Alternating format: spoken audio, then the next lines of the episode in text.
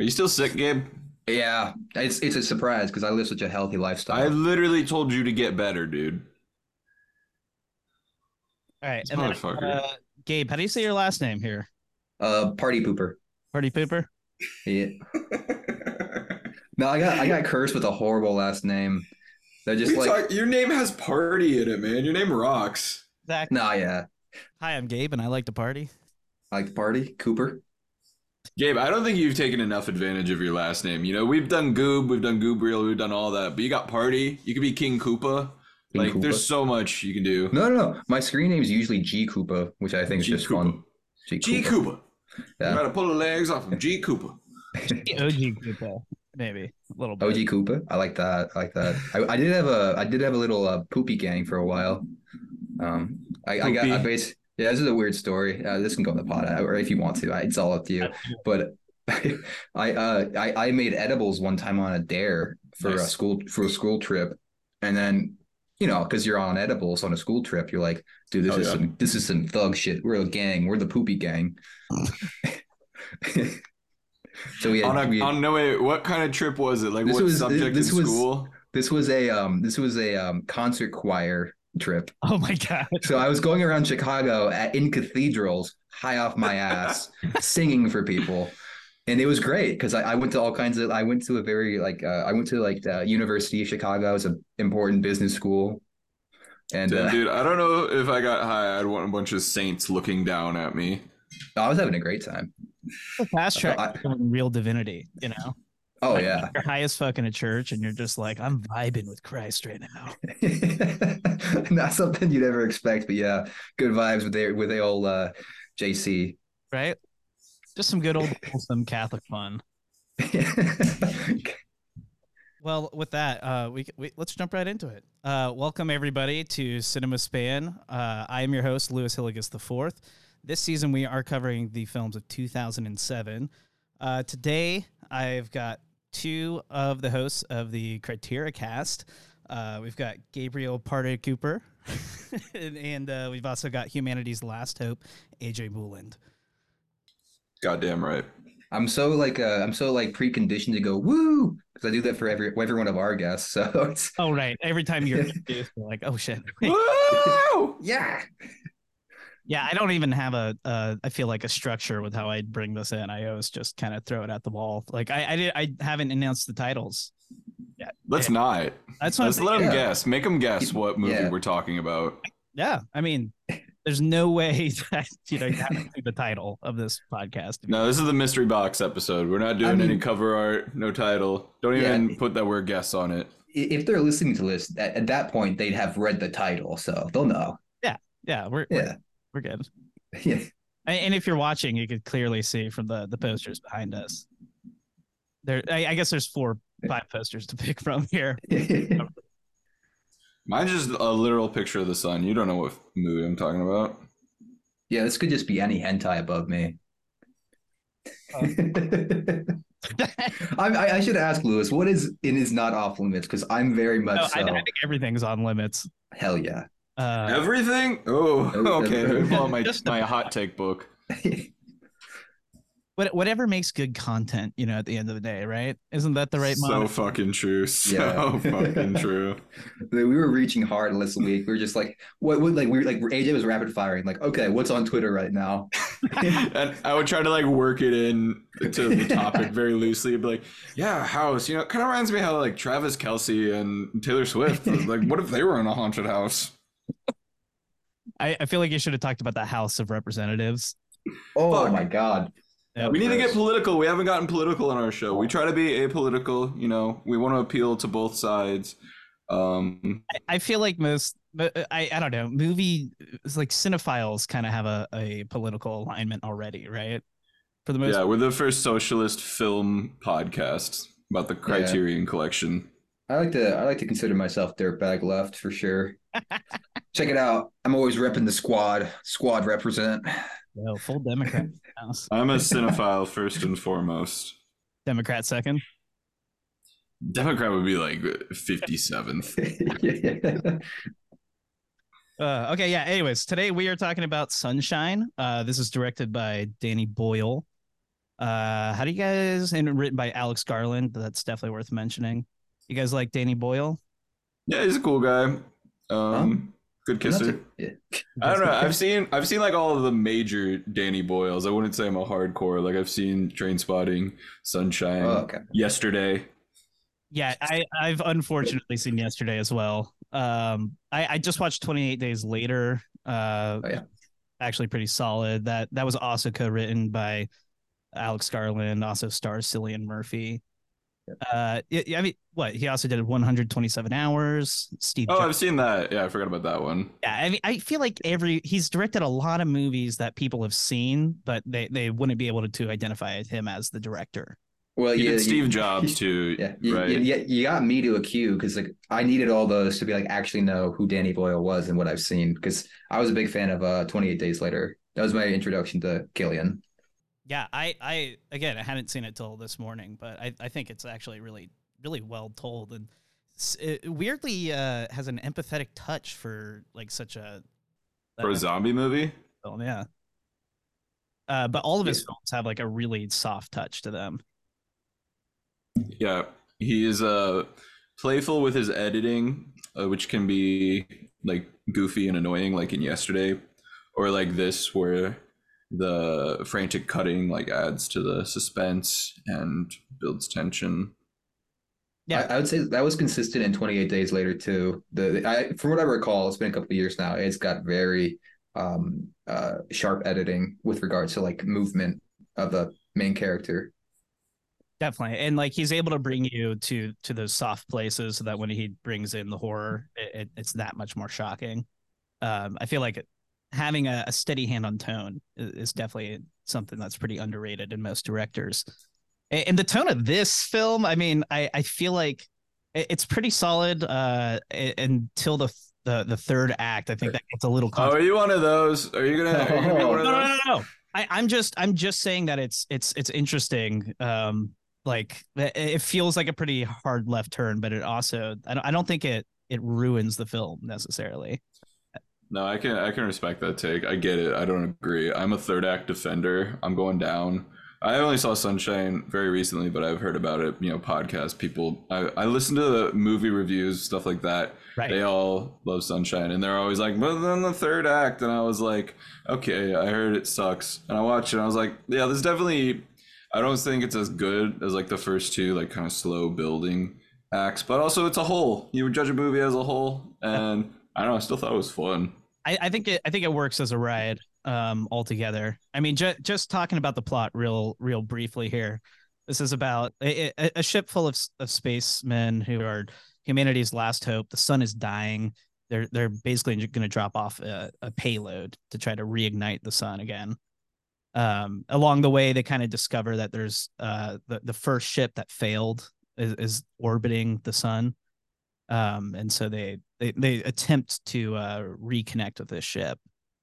Um, yeah. And, and then, uh, I mean, we, we can get into the, the nitty gritty of it all, but the, yeah, that third act twist is that there's one guy left on the, on that ship. And he kind of, it, it, it tips us into like a, a slasher actually, cause he starts taking down each member of the ship. Yeah, he literally does just like start stabbing them. That part, I thought you could have maybe, I don't know, used some sun powers or something. That because he just goes around just stabbing them. I, I thought too, because like I, they were dropping so many psychological elements around it that it, it was going to be more of a a test of the psyche uh, of everyone on the ship. But um, now it just kind of became stabbing. Yeah, I will say, you know, Danny Boyle, I'm I'm not going to tell you what to do, but I feel like you could have maybe done another pass on the third act instead of him just be like, oh, I'm super strong, lifting people, stabbing them. Like, I don't know, like, because the first two acts, they, I don't know how well researched they are, but they seem like smart and well researched. And then this is just like, yeah. oh, I guess he's Michael Myers now. I, I will say one thing that I thought was a really smart move, because this is a very science fiction movie, is I didn't get too bogged down in details about the payload and about like how things work on the spacecraft. I appreciate when science fiction knows its limits and doesn't try to like make a guess. Yeah, yeah, because it feels like a very like lived in world. Like they've been on this ship yeah. for over a year now, right? It's like eighteen months. Definitely. Yeah. So yeah. they've talked about all this stuff before. They're not going to be like The Payload, which does blah, blah, blah. Yeah. Science term that A J doesn't know. They're like, oh, it's the thing, we're gonna put it in the sun, you know what we're talking about, the oxygen room, it's the one plants, yeah. you get you get the idea. Yeah, it's definitely taking its world building from like the Alien universe, where they're they're just treating this as more of a workplace, trying to take everything seriously, but but ex- yeah also not try to be like, look how smart we are with our screenplay. um I and I kind of like how practical it is in that way.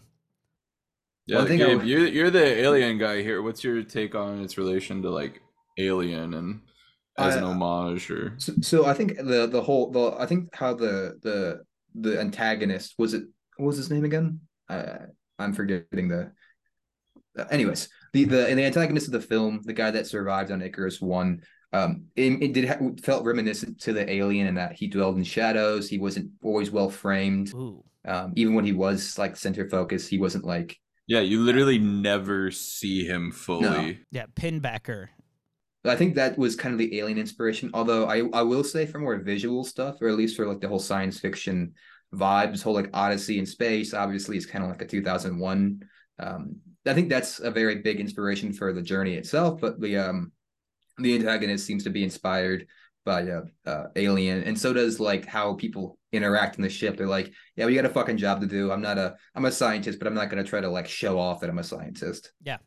And also, I, I think the order in which people are dying in this film, like, um, you know, the the, the, the captain sacrifices himself pretty early on, uh, which kind of shuff, shuffles around the priorities of, of what you're thinking in your head, right?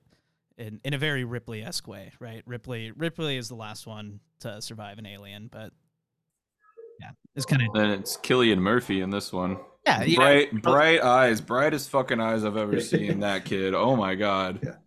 Yeah, Cillian Murphy, I feel like, man, what, what you guys, uh, how, how do you like him? You you guys have Oppenheimer. I love Cillian. Who doesn't? Yeah. Who the fuck doesn't like Cillian Murphy? I like I like Cillian. I think he's been good in everything I've seen him in, at least. Uh, yeah, yeah. I, I think he's pretty underrated, honestly. I mean, we, we've kind of, I feel like that's been the discussion going around this year, is that he he really can lead a movie. Uh, oh yeah, especially this. Like he's. I, I do wonder if Nolan saw him playing a physicist here and just saw him like weighing yeah. the morality of, of like the whole crew, you know, and if he. Oh, I bet Christopher Nolan thinks this movie is sick. He's got it, right? Yeah. He's definitely got the D V D, apparently the D V D that doesn't play right. He's definitely got that on a shelf somewhere. He's like, I really like Sunshine. It's one of my favorites. Peace and love, peace and love. Nolan really should be like the fifth Beatle. Yes, he, he fits that criteria. Imagine Nolan just jamming on the bass guitar, playing like the sitar.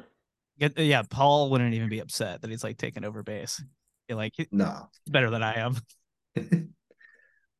Now, I was going to say this about the cast, though, because we were talking about Cillian, is that this has got to be the hottest group of astronauts I've ever seen. Mm-hmm. like I, uh, I, I know that's just the Hollywood effect, but I was like, man, these scientists are hot. Couldn't they find like one frumpy scientist? They, I mean, what they try with Chris Evans at the beginning, right? Yeah, they uh, try. They give him this long like haircut, not even a. It's a, it's a really bad wig, um, but it's showing him being all shaggy. Yeah, Chris, Chris Evans is in an interesting place in two thousand seven. Uh, this is the the same year that the second Fantastic Four movie comes out. Yeah, better uh, than the first. What do we think? Well, the Silver I, Surfer, dude. No, God.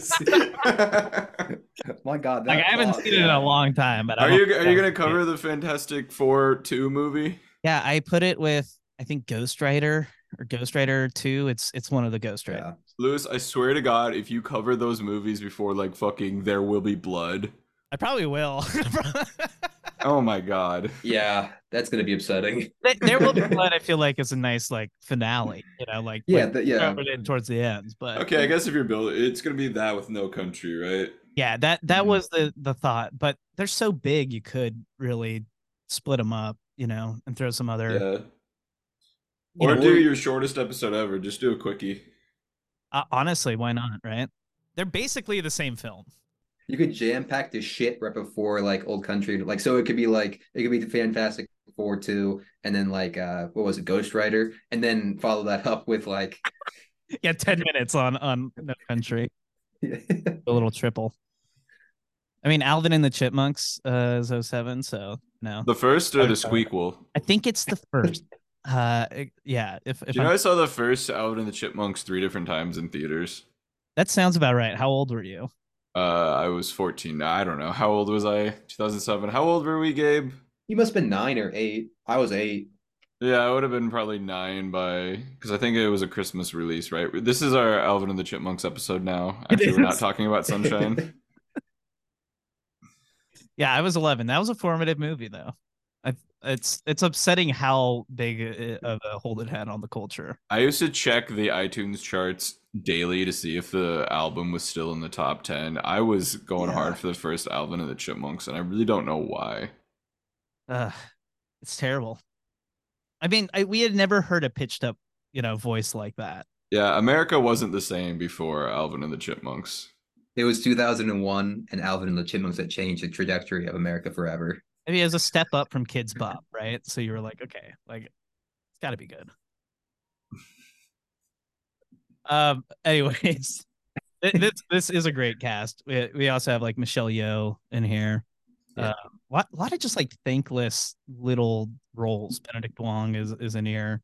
No small roles, just small actors. Really, but that I mean that's that's it, it's nice because it, it, I feel like they bring the weight to to the situation. Oh yeah, um, no, definitely. Also, this movie got lucky that like almost all of their cast members went on to become way more famous. Absolutely, because it was a bomb when it came out. Um, it was a payload. It was a payload. Is there a name for the payload, or is it just the, the payload? Yeah, they don't so really. They, yeah. Do they say like Susie or like old no. boy? Oh. Okay, I thought I thought I thought you were like they implied it's a nuclear armament, so I'm guessing it's got to be like big guy, fat man, little boy. We yeah, should yeah. not be the guys who name stuff in movies. Not pretty bad. You, you could do the the Leviathan or like Gargantuan. Um, who else is in this cast? We got Chris Evans, Cillian Murphy. Yeah. Uh, oh, Rose Byrne, fucking Rose Byrne. Yep. I've met her. I've stood behind her for several hours. Really? Yeah, I was an extra on her Apple Plus show that uh they didn't know the title of. They were still deciding. Is it Either- Spirited? Right? No, it's not Spirited. Um, it's a show. It's about like fitness. I don't know. It looks really fucking boring, but I was placed right behind her in the episode at an expo. So if I'm cut out, know that that's bullshit. I should be in frame. I don't know if I'm in focus. I don't I don't know what lenses they were using, but I was it, on that for three days and I m- met her as much as you can meet a celebrity. Like they will acknowledge at least you're in the room. Yeah, that, that's that's more than uh, I could say. More than I can say, yeah. How'd she smell? Yeah. How'd she smell? Right? Isn't that? I, I I'm assuming you couldn't talk to her, but, but you you probably walked by. I was just taking a big old whiff. So I, I have a I have a little funny uh, celebrity story, uh, if you want to hear it. Yeah. Yeah, I was I I used to work in this little like rib shack in Iowa, and um, apparently I met Luke Combs on accident at the rib shack. Me being the avid country music fan, I didn't recognize him. I just gave him some ribs and walked away. Honestly, based. That's that's how most celebrity interactions are supposed to go. Yeah. Yeah, here's your food, and I'm going to go back to the front. Yeah, one time Carly Rae Jepsen came up to me, and she was like, where's my trailer? And I just went, I don't know. I just turned away from her. And only after she started walking, I was like, who's that tiny, tiny woman? You do? Were you a P A on that? Uh, yeah. Did he just look like a P A standing in the right place? No, I was a P A. I got the job like six hours before I had to be there. No background check, nothing. Okay, the listeners, come to Hollywood. It's easy as hell to get P A jobs. Like, there's no background check whatsoever. It took more effort to get a job at a grocery store than to work with one of the biggest pop stars of all time. all time. Shit. Yeah, I mean, I feel like there's so much thankless P A work that they, they, you know, they're so desperate. It's like worse than temp work sometimes. Oh, yeah. Oh, yeah. Anyway, I'm not talking about my cool Hollywood friends. We're talking about uh, yeah. Sunshine. So there, there's some there's a lot of fun stuff uh, in the, like the production design of this film. Um, that the ship's really well built, but it's not too futuristic. Like it feels within within reach. Um, I I love the the waking nightmares that uh, Cillian Murphy has. He's he's talking about it with uh, Rose Byrne's character Cassie, where they, they both have these dreams of of like falling into the sun.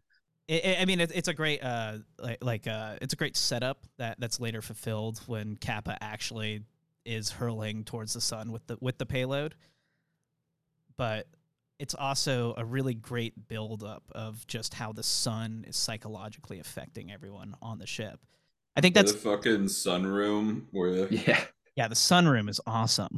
That like everyone supposedly like like wants to go and, and look at the sun. You know, it's like like like reaffirming your mission almost, right? I do not blame them. Fully seeing that room, I was like, I would hang out in there like all day. Oh, yeah. I totally yeah, get yeah. it. If I could be that close to the sun, like, what is it, two percent of the sun? Exactly. Yeah, three point one percent for like thirty seconds is like all is the, the amount of the sun you can handle. Oh, I would be inching up every... I would try to build my tolerance to the sun. Yeah, James. Towards, Dude, you, towards more like, exposure on the sun. I'll get to fifteen percent of the sun. Dude, that's going to be the most vitamin D you can get in one sitting, is just go there in that room for a second and be like, all right, that's my vitamin D for the week. Peace. Yeah, you're just like purposely dehydrating yourself so you can like watch more sun. Get, get more. Honestly, none of the people on this ship look like they got any sun. Everyone, I'm going to be yeah. real, they're all hotties, but they do not look uh, healthy. They look like they haven't slept well in over a year and that they haven't showered in days. Yeah, I mean, they they were shooting in England, so that probably was... That the- makes sense. That's what did it. Get their ass, Louis. Yes. That's what did it. Get them. Uh, I mean, they were, they were on a they were on a strict diet of uh, beans and toast, so, you know, yeah. Pew, pew, pew. Yeah, it's a, it's a wonder this film got made with all the tea breaks. Am I right? Uh, I don't know. God save the Queen. Yep. Yeah. How do you guys like the space the space stuff? Like with all the hate it, hate the space stuff. Space stuff, you hate it. I mean, I like sunshine except for the parts that are in space. Like, oh, everything's cool in this movie. I, I really dug this. Everything fucking rocks. Like the way they film the inside of the helmets while they're out in space. I yeah, I, I I was thinking about the helmets too because you know Iron Man's the next year and they like obviously feel like they invented the inside the, the helmet shot, but. This is infinitely more interesting than anything they do over there. Um, and like usually they're like showing other people's faces right next to the astronauts' faces. It, it's really cool stuff. Louis, have you seen this in theaters? Uh, uh, no, I have not. I This is the type of film that I would wait to see it in theaters, you know, like traditionally. Um, mm-hmm. I'm really glad I just, you know. Because I'm just like imagining this in a theater. Like this movie would overstimulate me, especially the...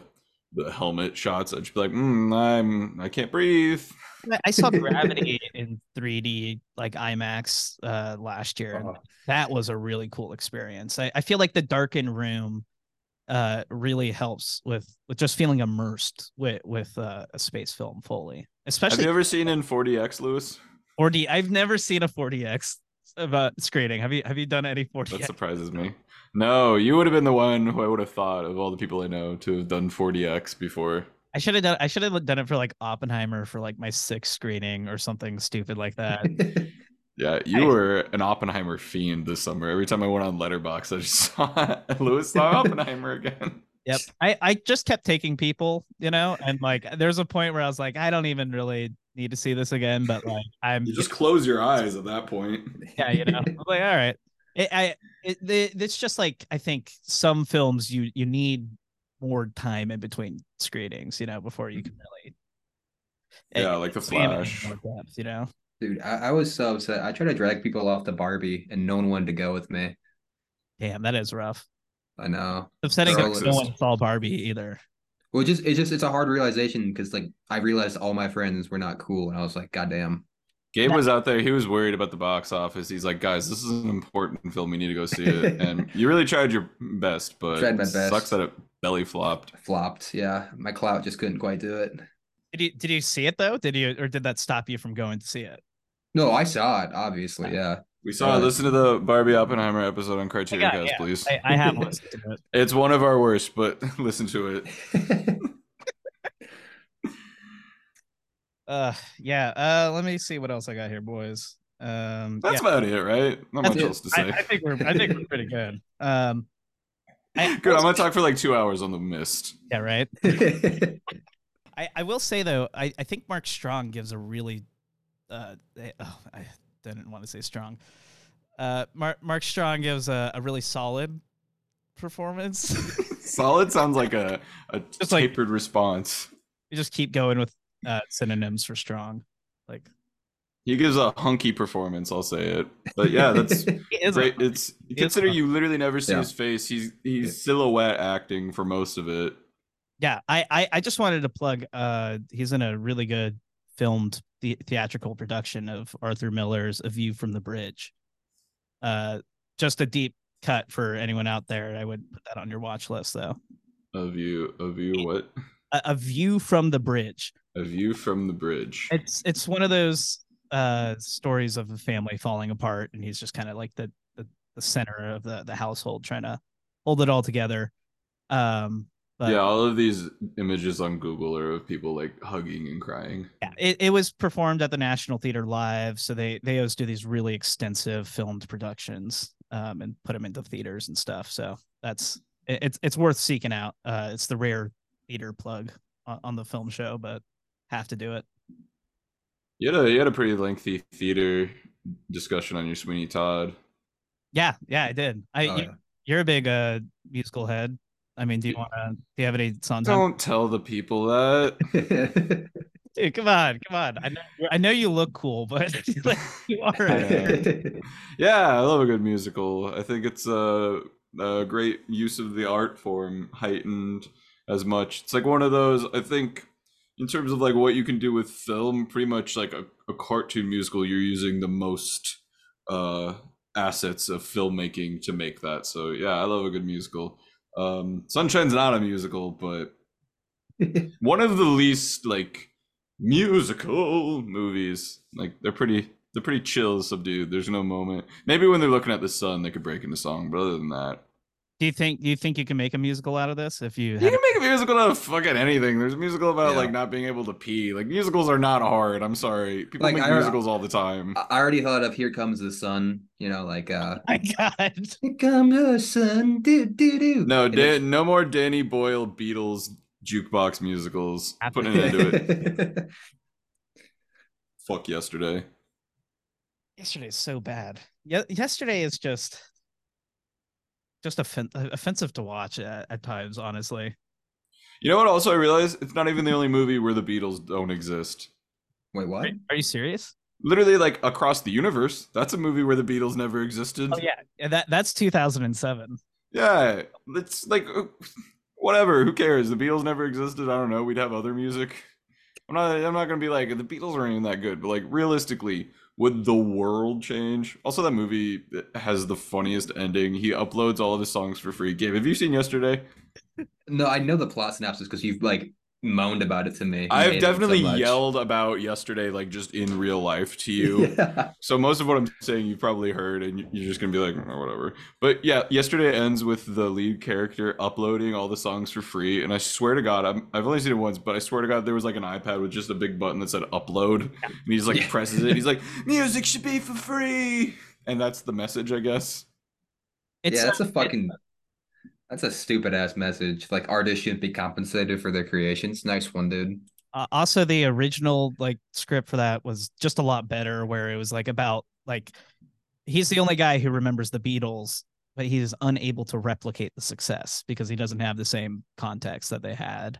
Or it seems really depressing. Well, well, it does seem depressing, but honestly, I feel like that makes more sense. Like yeah. the, the idea that like there's a lot of great artists out there who just never get discovered, or you know the the the way the the appara- you know the, the music system works, we're just not going to let them yeah. in. Well, I can see also, that being like yeah. a nice indie movie, like a, a Sing Street or something of that level, but you never get that if you got to pay for Beatles music, so okay. you're going to get. Like big productions. Yesterday was fucking everywhere. I swear to God, that summer I would see ads for Yesterday all over the place. No, I, no, I remember the ad campaign for sure because it, it was on every YouTube video you'd ever watch. I mean, you got the Beatles. Like, you're gonna use their songs to advertise. Yeah, yeah, everywhere. Or they could do like the that one David Bowie musical where they don't get the rights to the songs. Hey, what? Fill me in on yeah, this there's one. a there's like an unofficial David Bowie musical where they couldn't get the rights to any of his uh, songs, so they just don't use any David Bowie music. Yeah, that's uh, you're not talking about Velvet Goldmine, right? Uh, maybe. No, wait, no. It's it's like that, genuinely, like it's da- they say David Bowie, but like they just can't use his songs. Well, that's I gotta look it up. Oh God. Biopic. We're talking about Sunshine. Yeah, uh, we we definitely are talking about Sunshine. I, I mean, feel bad. I come on your podcast and I just derail it all the time. Like I know how hard it is to stay on track. Honestly, to try to I, make content. I, I feel like I do have more to say about The Mist being a like a, the the film that we liked less than this one. You know, that's almost always the case. It's like you, you just riff about good films a little bit. It's like, yeah, how do you describe a flower? Like, yeah, it's beautiful. It's it's great. It does everything it should. It was a good time. I I'm sure there's other stuff we could say, but I'm sleepy. Exactly. The movie, the movie is called Stardust, by the way. Stardust. Stardust. God, Stardust. They could not get the rights to Ziggy Stardust, I guess. So they just called it Stardust, which I think means cocaine also. Hey, yeah, I, I thought this sounded familiar because this is this this is not off topic. This is an oh seven film. We're like layers deep in terms of our riffs right now. Wait, this We're gonna movie build is about, it back. Wait, yeah. This movie is about David Bowie? I thought it was supposed to be like a fantasy film. Yeah, which one are you film. looking at? It's, this is based on a Neil Gaiman thing. I think I'm looking at the wrong Stardust. Yeah, the, yeah, the Stardust came out in twenty twenty. Oh, okay, yeah, yeah. Oh. I was like, this weird fantasy film with Robert De Niro? Wait, did you cover this, Louis? Is this two thousand seven? No, I haven't. It's oh, on, okay. on the list. You cover Truquino, like the... Fuck, I couldn't think of the Dane Cook movie. What was the one you just covered? Mister Brooks. Mister Yeah. Brooks. I mean, uh, what? I mean, if we're we're talking other oh seven here. Uh, Cillian Murphy is in a rom com uh, that comes out this year. Which one? Wait, it, what? So it's called Watching the Detectives. Uh, so Lucy Liu is the uh, the love interest in this film. Hot. Uh, I'll read the the log line though. Neil, a self proclaimed film geek and owner of Gumshoe Video. As oh, God. To live yeah. vicariously through his favorite film noirs. But when he oh. meets Violet, a real-life femme fatale, his mundane world gets turned upside down. And the oh, this the movies quickly begins to blur. This I'm gonna, sucks. I'm going to take this opportunity to get something to blow my nose with. What if, what if like, a person who really liked movies got to, like, live out the movie? What if a person whose whole personality is liking movies? Like, what if they also got got like a girlfriend? I wouldn't be surprised if like Tarantino wrote this as well, or or somebody probably just saw True Romance and then was like, "Holy shit!" Somebody definitely did. I'm looking up the director. He often works with Broken Lizard. Oh, that's a comedy troupe. I was like, "Is it a band? What is that?" Um, he did like Super Troopers, Dukes of Hazzard. Yeah, those. I think mm. he didn't even direct those. So I think he he like wrote them or something. Oh wait, yeah, he just yeah. acted in those. Yeah, it's a notorious film. Is the Dukes of Hazzard the remake? My God, is that what? what Johnny Knoxville what, and Sean. Sh- when Sean, you finally you... cover two thousand five, have us on for the Dukes of Hazzard. Yeah, okay. deal, deal. That was like one of those, um, you know, uh, films I, I watched like several times. I had no good reason to, but I was just so bored. Yeah, I, I feel like that happens when, you know, you're stuck watching what's on Comedy Central yeah. or V H one that, that week. Like T N T. I was going to say both of these movies we're talking about today are like, they have the vibe of major T N T movies. T N T, yeah, Absolutely. definitely. Oh my God! Yeah, wait. Especially The Fucking Mist. That is a T N T movie, and I mean that negatively. No, that or a sci-fi movie. It could it, it could find its way on the sci-fi. Oh, that would be reason. a fucking. That would be. Yeah. Oh, that'd be sci-fi. That's It'd what I call it. Sci-fi original, like for. Oh sure. yeah, yeah. Fuck The Mist. With these special effects, definitely. Christ, yeah. Sunshine. Should we? Uh, should we? Should we? Uh, take a quick break here. And go right in. To yeah, the... Sunshine's great. You should watch it. Watch yeah, it. Don't watch The Mist. Don't watch this. You should you keep listening to the episode. Don't watch The Mist, though. We'll we'll paint a vivid enough picture that you won't feel the need to.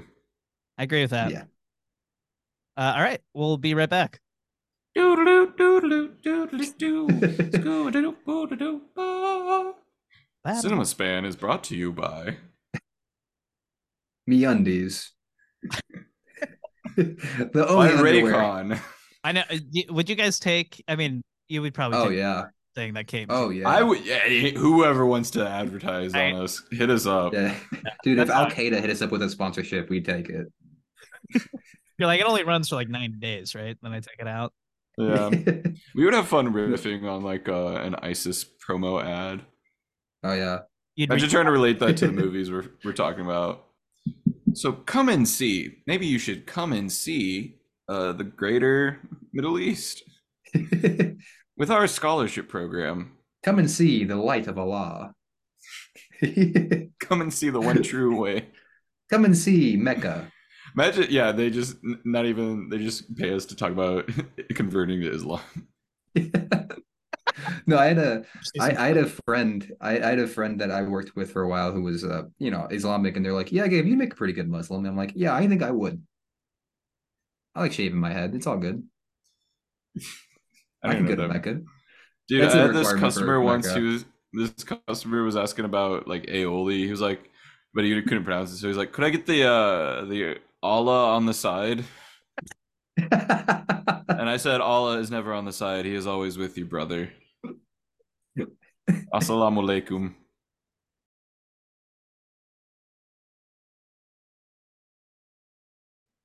You know what I just watched recently? And um, I just watched uh, The Kingdom of Heaven, which uh, is a really good film if you ignore the, the main character, which is Orlando Bloom. Oh, my God. Orlando Bloom. What era is this? This is two thousands. I think it's like Elizabeth.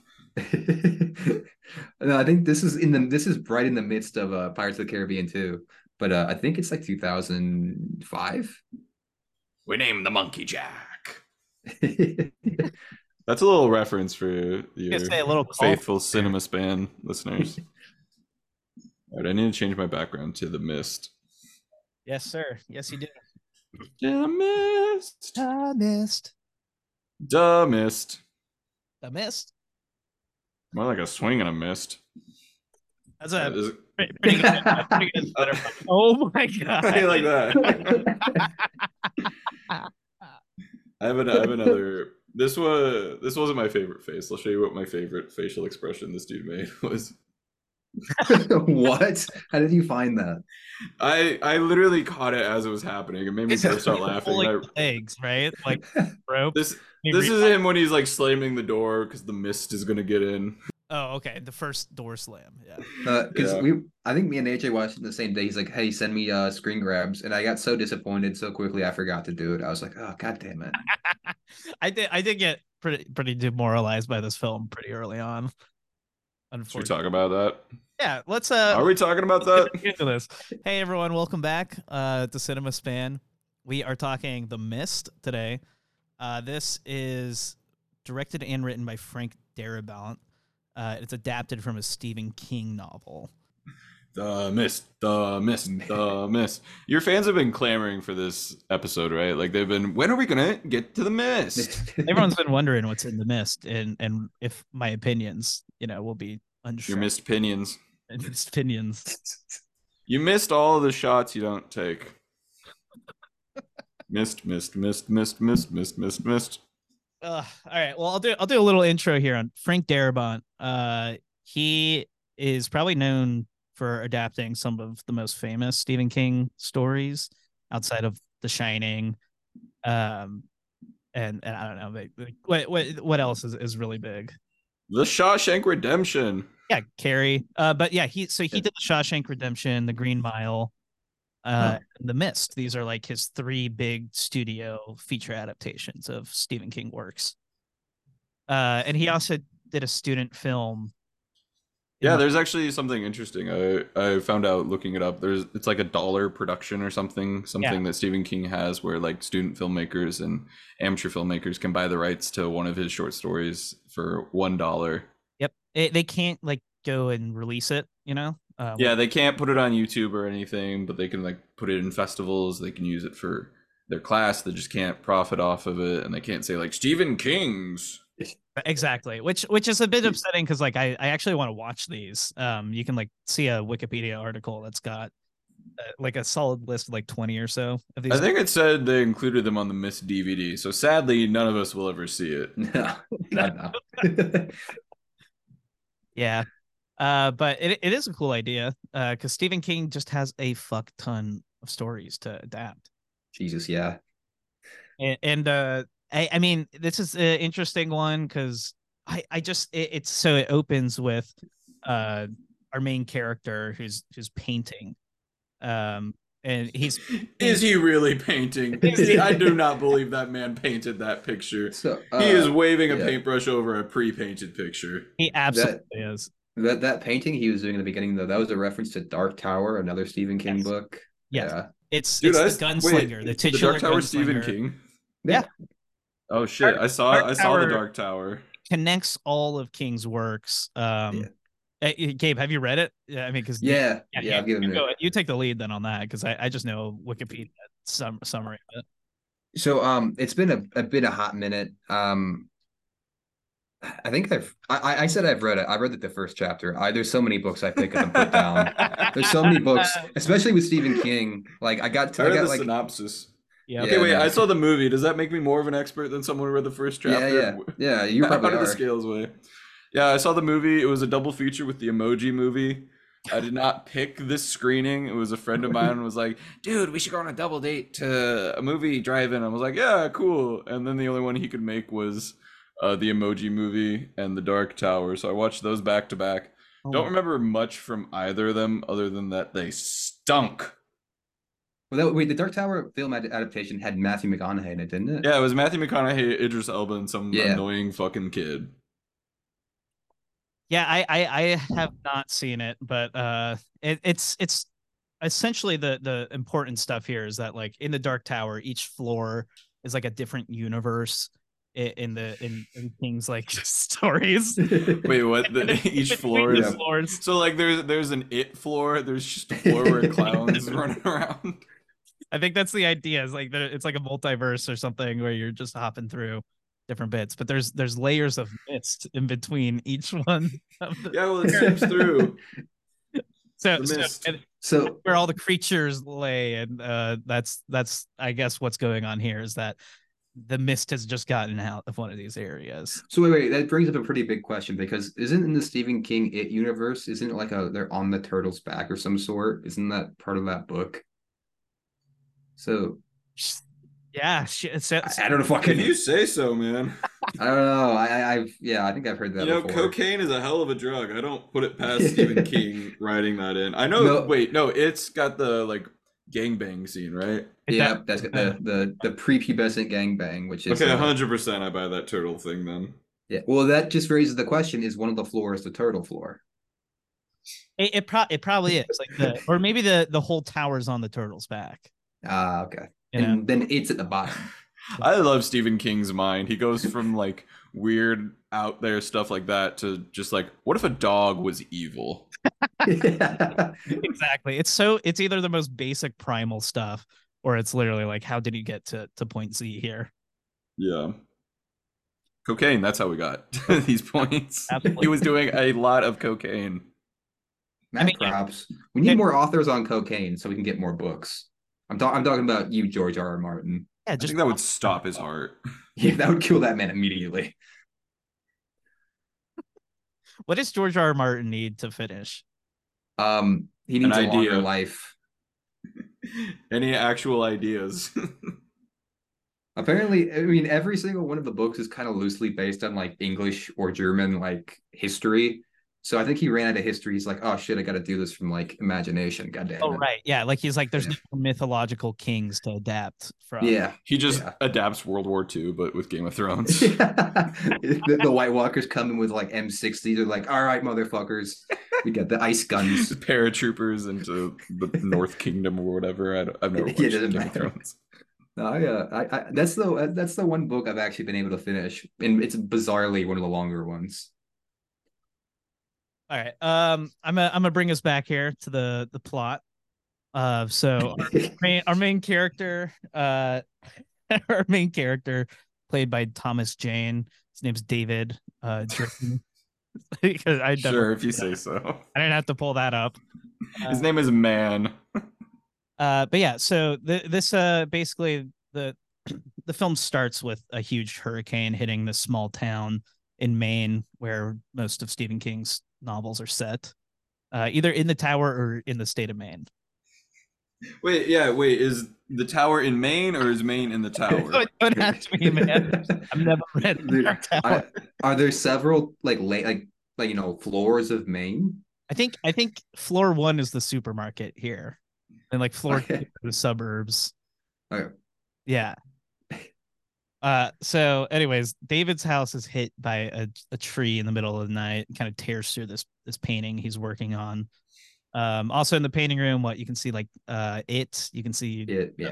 The Thing. Uh, they're they're all done by this this uh famous artist uh named Drew Struzan, um, who like also did uh the the the Philosopher's Stone uh painting and just like a lot of classic film portraits. Um, But but yeah, his, his house is hit and the, and the painting's uh, ruined. He has like a line early on talking to his wife where he's like, ah, they're just going to replace me with C G probably. Timely. It's like, damn, man. Like, yeah. Um, uh, definitely a lost art. But uh, I, I, yeah. Um, so, so Frank uh, or David basically, um, David s- sees that this tree is like fallen over and, and Uh, busted up his boathouse, so he goes over to his neighbor, who's played by Andre Brower. Um, he's from Brooklyn Nine-Nine. If you guys have uh, ever I, seen that. I have. Does he play like the the the sergeant? Right, sergeant. Yeah, the main yeah sergeant in that. He's also in uh, Fantastic Four this year uh, as like a general. But Damn. Wait, there's a new Fantastic Four coming out. I'm sorry, in two thousand seven. We're in oh, the year see, okay. two thousand seven right now, where this is where we're podcasting from. That's like, that's the bit. We're all in character, Gabe. This will be cut. Yeah, there's not enough, um, you know, R words going on for this to be two thousand seven. Is it, that's the first cultural reference you pick from two thousand seven, Gabe. Pretty much. I mean, that's not even like, doing. oh, the election. It's not, not party like a rock star. Oh, fuck yeah. Let's get it started. It's hot. uh, yeah, so but basically they, you find out there's some bad blood between these neighbors, but they they um uh, on Andre Bauer's car is basically broken, so he, he asked to get driven into town. They and basically David packs up his son, his neighbor, they they go into the town, into this grocery store, um and and the mist rolls in pretty quickly. Like a guy running in who's like, the, the what does he say? He's like, the uh, mist. Like, something's in the mist. He's like, something. He's like, something in the mist took Jason Lee, or John Lee. Yeah, Jason Lee would be different.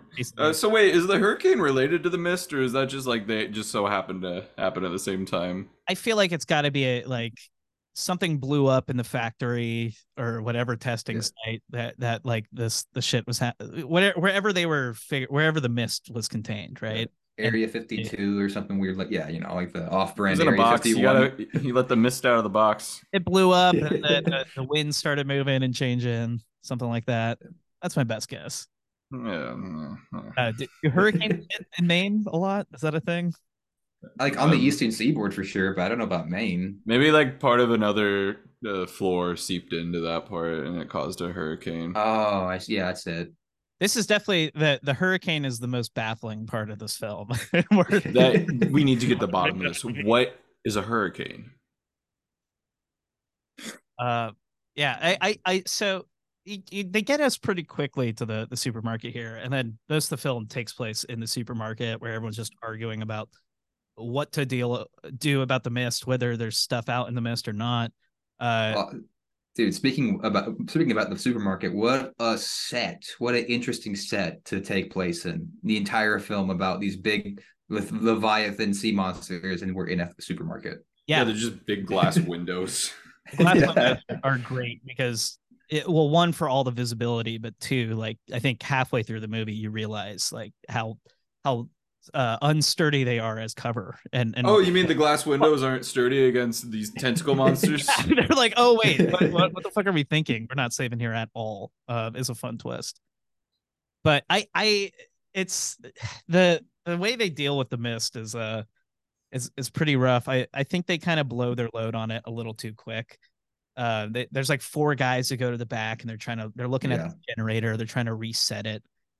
Um, and it, it's like a bunch of like redneck kind of like hickey guys. They're like, you fancy college City boy talking yeah. about Los Angeles. You yeah. talking down to me. They're like, I, yeah, exactly. Just cause he's like, be careful. I think there's something in the mist, but they, they, they open up this little garage door. Um, And before anyone can like go out and check check out what's going on, that like just uh, like five tentacle hands come out and start fucking with everyone inside. I, I did want to say one thing about everybody. Like everyone seemed like on edge in the in the supermarket as soon as the mist. They're all so mean to each other. Yeah. Was it was it just that they were all, you know, I was a bit of an asshole when I lost power for like three days. Right. But like they seem like extra. At, you think that the mist has like um like is it supposed to have properties of just making people assholes, or is that just them? I, I think that's like, just the screenplay. Yeah, they, okay. The screenplay tries to like paint it as uh, only the speaking characters are like the locals, right? And like so they all have history with one another. But I, I feel like they don't play at that enough. Um, Not really. And they also don't build up the just like the debates going on within the supermarket very well. I I feel like the that's where the main uh, lacking point of this film is is that like there there's just this weird cult lady who's who's saying evangelical stuff. Look, I gotta say, that lady is spot on a customer you would have in a grocery store. I worked in a grocery store like this for five years, and we had uh, a lady, uh, she would come in. Her dad was like a pastor or something. She'd always be like, my dad is the second coming. She was convinced that he was a prophet. She would always scream about the goddamn whores that are damning America going to hell. And she would always like finish her sentences with, did you know that? Did you know that? She'd be like, well, yes, the rapture's coming and the goddamn whores are going to hell. Did you know that? And wait, wait, like wait. a couple of times I would have fun with, yeah, wait, wait. wait. Yeah. No, that, that was what I was wanting to say. Yeah. I, I would have fun with her sometimes. Like when she would say like, did you know that? I'd be like, oh yeah, actually Cameron was just telling me about that. It's like, we were supposed, literally we had a policy. They would tell the cashiers to just get her out as quickly as possible. Right. Sometimes if it was late at night, no one else was around. I'd just have fun with her. Damn. I mean, that, that sounds, That that is the thing. Yeah. You're right. Is there are people that are that that annoying and awful to be around. Yeah, I gotta say the actor's performance didn't seem committed. It seemed like they were like, oh, "When's the check cleared?" Yeah, that, uh, yeah. That's definitely a tough role to play uh, in in a film like this. I feel like you could have fun, kind of ham it up, but she just seems bored. A lot of these actors seem like bored and mad, right? And and like everything is like just kind of plainly lit. I mean, it's it's obviously, you know, a grocery store, but it just it just feels kind of dry and dull. Um, I don't think they they're, they're always doing as as well of, of framing this place as they could, especially because they built this crazy ass set. Like they they really should have. Uh, I don't know. Do they know that grocery stores exist? Like they could just film in one. Yeah, I mean, I don't know. They needed absolute control of the set for the for the fire, uh, pra- the the high stakes camera work and the effects, all the seamless effects. You just you need total control of a set like this. Well, I, I also, I mean, if we're still shitting on it like that, I, one of the biggest issues with the first act is that it's all like character drama, but like you were saying, all the characters are super dry. Right. Yeah, it, it's it's like every character only talks because they have a function to yeah. at that moment in the screenplay, uh, and then they kind of just disappear until they're needed again for a plot point. Uh, yeah.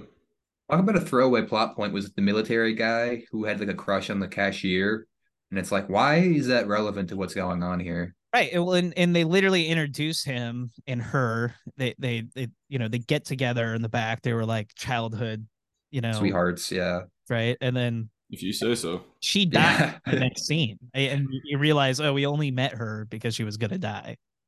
Yeah. You, like, it's like supposed to like create some kind of emotional response that like, nah, that's not happening. Yeah.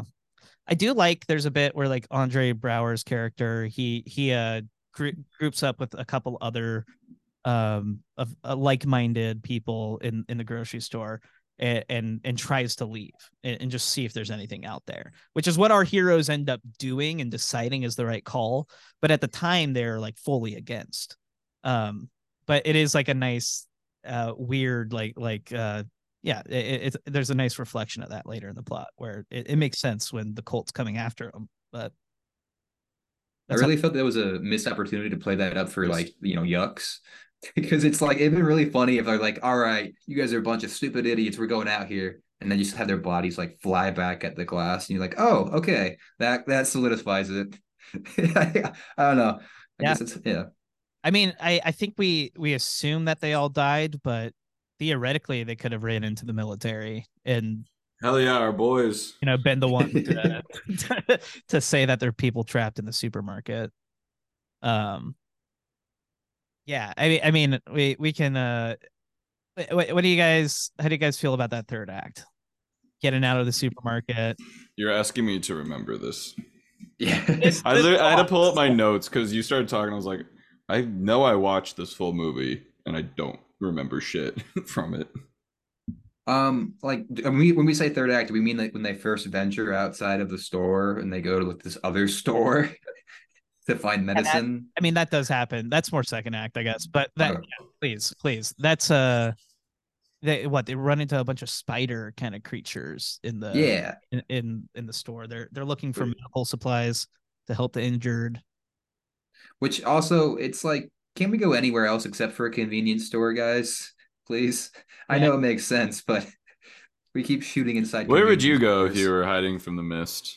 I'd fucking, I don't know. I'd try to go anywhere. I, I'd be one of those people that died immediately, but at least I, you know. Have, have has anyone seen The Fog by John Carpenter?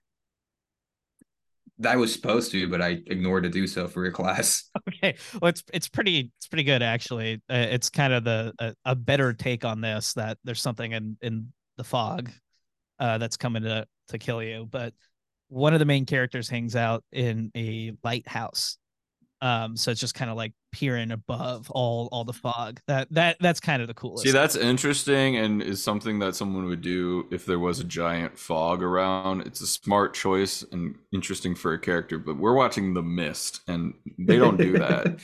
no, no. In, in The Mist, in in fact, like the people inside the grocery store are usually like like they're acting dumber than than N P Cs in video games, right? Yeah.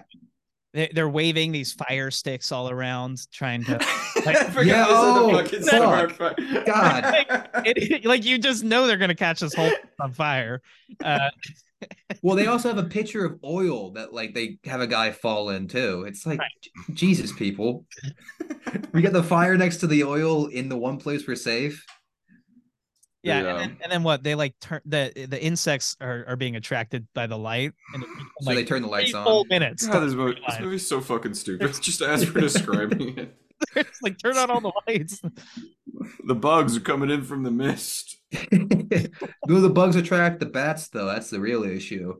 The bats from the mist. The bugs were cool. Everyone was cool. Fucking with the bugs apparently. It is it is messed yeah. up. Like the but like you see one of these bugs like. Uh, he bites the cheerleader or whatever that chick was. I gotta be real, the second they show what's actually in the mist, this movie took a giant nosedive for me. It went from like, yeah. ooh, it's gonna, what's in the mist? Is it like turn your skin inside out? It's like, oh, it's just a tentacle monster and it looks yeah, like they, shit. Oh, they, okay. They, they show their hand way too early in this one. And their hand, and they don't even have cards in their hands. It's like uh, just a piece of poop that they have in their hands. Exactly what I was getting at was like, it, it instead of showing you tentacles, that guy should have just walked into the mist and then we never heard from him again, right? Like, it should have used more mystery throughout this whole thing. Mystery, mystery, but it, un- unfortunately, it's just a lot of of people trying to convince other people of stuff that the audience already knows about. Like, like there's something in the mist. Please believe me. Yeah, literally, Gabe and I were talking about this. They go back to the store after that scene with the boy and the tentacles, and they're like, "No, seriously, there was a monster back there," and they didn't pick up the like tentacle to show me. Like, yeah. here, here is proof. They're just well, like, and- they're just cracking beers, being like, "No, trust us. There is a monster in the mist." Everyone's just calling them yeah, alcoholics. Yeah, yeah a, a bunch of rednecks with beers are like, that. "I saw a dumb, t- dumb tentacle in there." And it's like, who would believe him? There, there's a really good. I do love though, like how, you know, uh, David has the hicks against him, calling him like a Hollywood elite type, type stuff. And then suddenly they're on his side and he's trying to convince Andre Brower's character, uh, and and like he doesn't want to believe the Hicks because he has a bad history with them too. Like like that that was that was more the type of community relations, you know, yeah. uh, that I wanted to see in this. We also didn't mention that the tentacles dissolved for plot convenience too, right? Where it's like they showed like three other people and then it dissolves, and it's like, oh, that's that's nice. Yep, it's unfortunate too because like I think Frank Darabont's other Stephen King like like adaptations are pretty solid. Um, I I, I haven't seen Green Mile, but that has a good. Oh, I love Green Mile. Yeah. Um, That's a that's a that's that's a tearjerker for me. Yeah, Shawshank's like the best movie of all time, uh, according to I M D B. I was gonna say, your dad. Yeah, if I had to pick the best movies of all time, they would be in order: Shawshank Redemption, Godfather, Godfather Part Two, Joker, um, Forrest Gump. Forrest, Forrest Gump. Gump. Forrest is Forrest Gump on the top two fifty. Oh, it, definitely. It's on the two fifty for sure. It might be we, top, like we did an episode on the two fifty like way early on when we just didn't know how to yeah. do this. We're like, oh, let's just talk about this. I, yeah. I I think I listened to most of that. If, if yeah. I'm, yeah, that is the most lists. Like uh, you have to be on a certain vibe to enjoy this. Yeah. Absolutely. I I've I've not gone through the commentaries yet, but I I will one day. We really to... didn't go through the commentaries technically. Yeah, I don't so, think we uh, ever like fully paid attention to a full movie. We would end up playing like Hangman or right. l- go for a walk. One of them, we literally went for a walk. Well, also every single one of our like tier list or like list readings was like, you definitely have to be on a certain spectrum to enjoy those ones too. Right. uh, yeah. Let's see what else I got here. Um, yeah, I think I think we basically just have the ending. Oh yeah, the fucking oh, the top ten twist endings of all time. Oh, yeah, crazy. It really is. It really it feels like one of those nasty Stephen King endings, just for the sake of, of being a nasty ending. Well, he didn't even write the ending; they changed it for the movie. Oh really? What's oh, the really? ending in the, in the novel like? Uh, I, I think it just like keeps going on. He just keeps walking around. I don't remember. Again, you're asking me to remember The Mist. I had colander brain while looking and researching this. It's like psh, just strained right out. Yeah, honestly, I, lo- I would I looked like your background for for at least half of The Mist. Oh, I have the scene where he's about to shoot himself and he makes a really funny face. That, that, yeah, I, I wrote in my notes, good ending, I guess. The twist ending is that, yeah, he's got four bullets in his gun. There's five people in the car, and and the car runs out of gas. They basically they they they get into the mist. They get into this car. They take off, um, and they somehow avoid most most of the monsters out there. Uh, I feel like killing. you you could be able to just like put two people's head together, maybe save one bullet. It's the Michael Scott like equation. Being, yeah. Like you've got Hitler in the room with like these other two. I literally people. like Dwight's like uh, I line up all their heads and I like you know shoot through their, their necks. This is like a good ending in like theory and like if you were describing it to a friend, but I don't think the movie really earned it and I didn't care about any of the characters or even buy that they were real people. Yeah. I was like, I, that that that is not a that is not a grocery store worker, that is Bud Cort. I also felt like it, the the ending worked against like the character work. Like they they built up all this courage to go out into the mist and face the unknown and the and see how far they could make it. And and then they didn't get out of the car. Like I assumed they were all just gonna walk out of the car and, and face whatever eldritch horror awaited them, you know. Say some tentacles. Yeah, like just, but you know, going out with like, uh, with some nobility, like on their own accord. See, I knew this ending going in. I had forgotten it was for this movie, but you know, I was like a nerdy film kid. I would watch top ten twist endings of all time for movies I had not seen, and just be like, "Wow, that's cool." And I remember reading this, be like, "Oh, that's such a dark ending." Like, oh, to think it's like a Twilight Zone ending, but then it's. Yeah. Performed by Thomas Jane at the end of The Mist, so it stinks. This really would have been a much better Twilight Zone episode. Like, oh, like yeah. Chop off some of the fat, you know? Um, yeah, just like you never show what's in the mist. People walk out, disappear. That's all you need. Yep. Your mind fills in the gaps. Once you know that it's tentacle monsters, you're like, okay, well, they just do tentacle monster stuff. And so It's worse too because they don't show the tentacle monster again after the first bit. Like it's, yeah. it's like the praying mantis-y thing. Um, yeah, it's just like bugs and shit. Or, yeah. And, and the effects are really bad. Like they are just bad. Like Sunshine is really good with, with like model work. You know? Oh my God, Sunshine is one of the best looking visual effects I've ever seen. It's embarrassing that The Mist came out the same year as Sunshine. They should be embarrassed. So I think I read somewhere that they were, they they attempted to do practical effects, then did away with it at some point during production. Which I mean, I get for the bugs and stuff, but like the tentacle would have been very like like doable. I think that, practically that makes a lot of sense. This screams like a rush job, um, and it, they they probably did want it to be more like The Thing or or you oh, know, yeah. another movie with solid practical effects. Because it's still before the studios rely on it too much. Um. Yeah. What what a shitty thing to do is to reference The Thing in your horror film and then to go all the C G I. It's like you can't you can't like tip the hat to The Thing and then do. It's a reference to the C G I. The Thing remake. Ah, I see. That makes perfect sense then. uh, yeah. Uh, Mist. I'm gonna read some of my notes I took just to make sure yeah, I get there. all of my Mist thoughts out there. I'm just gonna read through. Yeah. The Mist notes, taken September twenty-seventh, twenty twenty-three at three sixteen p.m. I watched this movie at, in the afternoon. I need to get a life. Uh, this is a T N T movie, said that. None of these characters are real people. This C G looks dumb. This took a nosedive the second we see tentacles. There Will Be Blood came out this year. All of these actors seem like they didn't get enough sleep last night. Uh, he's got small feet, size ten work boot, he says at one point. He's like this gruff guy, and he's like, my size seven and a half. uh, everyone is so mean. The C G looks bad. This is truly some of the worst compositing I've ever seen. Juiceless. Lewis, I'm not sure I have much to say. Some of the practical stuff is cool. Stephen King doesn't paint a nice portrait of Maine. No Country for Old Men came out this year. Oh, and then this is from the ending. At a certain point, I just stopped taking notes and just kind of stared at the screen. Yep. Uh, but then in the ending, uh, this music feels racist. I D K Y.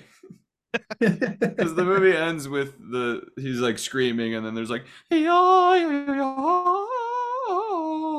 it's not some Hans Zimmer on Dune shit. Yeah. Tonight. Yeah, I. Um, I That, that's pretty solid. I the only other uh, note I have for my I, I, I wrote down that there's a Wilhelm scream in here. Did you guys catch that? Sure. I think I blocked it out somewhere. Yeah, it, it was where it, I think when they're running out to the car in the third act, uh, one of the guys who dies gets oh. hit by like an insect. And yeah, like, the third hit, it's a Wilhelm.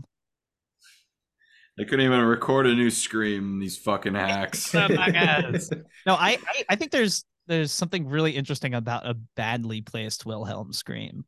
Like like uh, the Indiana Jones, the new film had one uh, in the first like ten minutes. And that's oh, Lewis, you saw the new Indiana Jones? Yeah, what, what are you doing? I'm sorry, guys. I did that. I, I told Wait, myself, I, told myself I was done watching bad movies this year, and I did. I didn't go see The Flash, so I, I at least got that up on you guys. Uh, yeah, I guess we're worse. We saw right? The Flash. Wait, well, you did watch Wild Hogs this year, though, right? And Norbit. I watched and Norbit. Yeah, this man's had a tough year. It's been rough. I haven't even Lewis, you know that good movies came out this year, right? It's okay. You can cover them. Oh, no. Why would I ever? Why would I ever want to do that? No, I just decided to watch uh, the one of the good ones, Oppenheimer, six times in a row to like clean his palate. Yep. Dude. That would leave that would leave me in a funk if I saw Oppenheimer that many times. I feel like I would just be depressed about the state of the world. I, I think I was. I was going through something and I didn't realize it because I was not watching many other movies at the time too. I'm like just just popping in. It became your comfort movie. Yeah, yeah. Like at least the world was understandable back then. Yeah. Uh, duh, missed. Uh, I did want to mention Frank Darabont wrote the Blob remake, um, which I know you guys are covering later this month.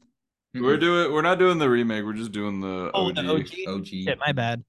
Yeah. Uh, so he didn't have shit to do remake, with it. The remake's probably not even on Criterion. It's probably a uh, Vinegar Syndrome or or something. Should we watch it? Should I make you watch the remake too, Gabe? The, the remake's really good. It's one of my favorite ke- creature features. uh, really, which is surprising, just because I, I feel like this doesn't work, and it could it could have the same structure as a creature feature. Um, wow, I didn't realize there was that much to do with the Blob. I didn't no. realize it was that fertile story. No, no, no. It, it's it's it's well, it's more about the the it has the right level of genre campiness. Mm, okay. Um, the, the characters are all memorable and have funny lines, and then the special effects and the killings are all really good too. Um, which is kind of like, it's you know it's hard to hit all three of those things. And the missed hit too, none. It, yeah, it w- it wouldn't be too hard to do a compare contrast between the two. Yeah. Yeah. I feel like uh, I don't want to, so. Uh, yeah, okay, I'm all on board for that. We could do it. It's just, you know, our audience probably mostly hasn't seen either Blobs. Right. Yeah. It's it's extra credit, you know, it's like if you wanted to do the homework, but, you know, they're going to have a good episode either way. And, and I should, uh, ju- we could just lead this into, you guys are doing a whole month of horror films. Hell yeah, baby. I mean, like, you know, Criterion horror, so it's not like it's ultra scary. It's like yeah. what your R A might put on if you're in a film dorm, or yeah, like your friend who has a sweater that says Greta Gerwig is going to recommend to you. Yeah. I mean, it, you just did House, right? That that's Yeah, we just recorded House on Monday. Fuck yeah. I, I mean, that's that's a Criterion classic. Yeah, that's like one of the top ten just like Criterions. Yeah. Yeah. Like we're waiting Bill, for the death threats from, uh, we're, the, we're waiting for the death threats from the Swifties. Oh my god! Oh yeah, we spend I would say probably not enough time actually talking about House. We talked about Skibidi Toilet for a while. We did a deep dive on Skibidi yeah, Toilet. Yeah, yeah, so Ellis derailed us with Skibidi Toilet. Yeah, fucking Ellis. It wasn't me just throwing out topics every now and then, right. Being like, "Hey, what can we make content out of?" Yeah. Apparently all the kids are going soft in the head watching Skibidi Toilet. That's awesome. I, I mean, Skibidi Toilet would fit in the house from House, so that, that oh, makes yeah. sense. Yeah, art, artful, artful movies. Um, also, I want to bump this movie down. It's not a T N T movie. It's a car dealership movie. You guys know what I'm talking about? Like wow. you go to uh, you go you go to rent you go to like buy a new car. Your kids have to sit in the little area where there's a T V on but no remote. That's the kind yeah, of movie that would play on it. The whole point of a car station movie is to make you want to leave. Oh yeah, you know. Oh yeah, oh, yeah no, it wasn't a compliment. No, no, I know. I'm just saying, like, it's literally like negative energy, right? Like they are, yeah, they're, they're, yeah. They're, it's like, like you could put on Rio two or something in like a lobby. Yeah, uh, I, I feel like. Like car dealerships practice psychological warfare with their customers, where they're just like, yeah, we're gonna sit in this office for an hour and talk about like nothing and tell you that we can't, you know, lower the price at all, and we're gonna make you watch this shit movie while we're doing it.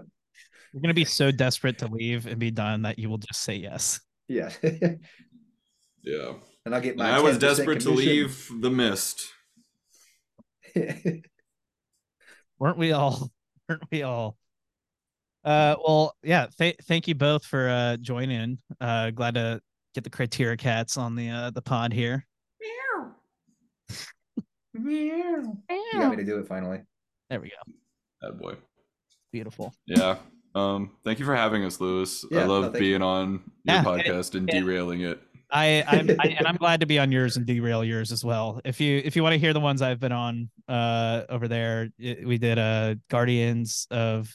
Or Legends, yeah, the Guardians, the the the Owls of Ga'Hoole. Yeah, something um, like that. Before yeah. It was the Criteria Cast, and then uh, we did M as well. Yeah, we'll definitely have you too. on coming up on November. We're doing Noir of Ember. Hell yeah. yeah. Look, look on out for that, everyone. I, I don't think there's many noirs in oh seven, so. If they do, they'd be like one of those neo-noir bullshit things, yeah. So. We're doing like... It's got to be a guy with a hat on. That's the noir we're doing. That, that is like yeah. the best genre around. Guy with hat. Guy with hat and a gun. Every poster has to have a guy with a hat and a, gun, and a gun. Or we're not considering it. uh. They just summarized nineteen fifty to nineteen sixty pretty much. Or nineteen fifty to nineteen sixty. I'll help you hide the body, baby. Just hold my hat. That was my noir guy. I like doing the noir gangster. Nah, she. Nah, she. All right. I know what the fish is. Yeah, it's my yeah. racket, see? Keep your greasy mitts to yourself, you mug. I, this I is kind insane... of banter you can expect if you listen yeah. to Criteria Cast. No, I heard an insane theory that The Mask was a you know neo noir. Get oh the my fuck God. out! Yeah, Stop. I know. All right. It could be though. It kind of does play with those tropes, but no. Somebody stop me! Is that The Mask or is that something else? That's a mask. Smoking is The Mask. Smoking, smoking. Yeah, I've learned that I want a G T A game with with uh, Jim Carrey's The Mask as the main character. Ooh, oh, oh, golly! Just think about it. I'm down. I, I'd play it. I play that mod. uh, all right. Well, I get. I, I think that's the end, right? yeah. Yeah. Bye. Yeah, my brain has turned to mist. Damn. Do you have a Do you have a send off line? I don't. I don't remember. No, not really. I I, I mean, I just try to end on a laugh or like a like you know something. Stay cool, Cinema Span. Keep yeah. on spanning. Keep on spanning. Yeah. Um. And don't forget to support your local movie theater. Truly. Hmm. Unless it's a Marcus theater, in which case, fuck that. Yeah, fuck a Marcus theater. Yeah. Is that local to you? Is that a chain? Yeah, that's a Midwest yeah. one. We have a long riff. Look up Greg Marcus or like Marcus Theater. This dude fucking don't. sucks. You'd argue you don't have to do that. Just don't. It's this guy who owns these movie theaters, and every single movie he comes on does a little message before, and he's just like oh, the God. least charismatic, dopey guy. Yeah. He's like, "Thank you for coming to the movie. I think we can all agree that the best part of the movie is eating oh, popcorn." He he he's like a goblin personified. He he is the archetypical goblin. People boo when he comes on. Like at the theater, people will boo. The yeah. opposite of the A M C, Nicole. Kidding. Yeah. yeah. Everyone's like, I actually love going to, to Marcus Theaters just so I can boo at him at the beginning of every film. Yeah. And he just has his stupid family on the ads too. Yeah, I yeah. pulled up his Twitter and his like his thumb his like avatar is, is a is like a bitmoji with the with the word respect. Fuck this dude. I hate Greg Marcus so much.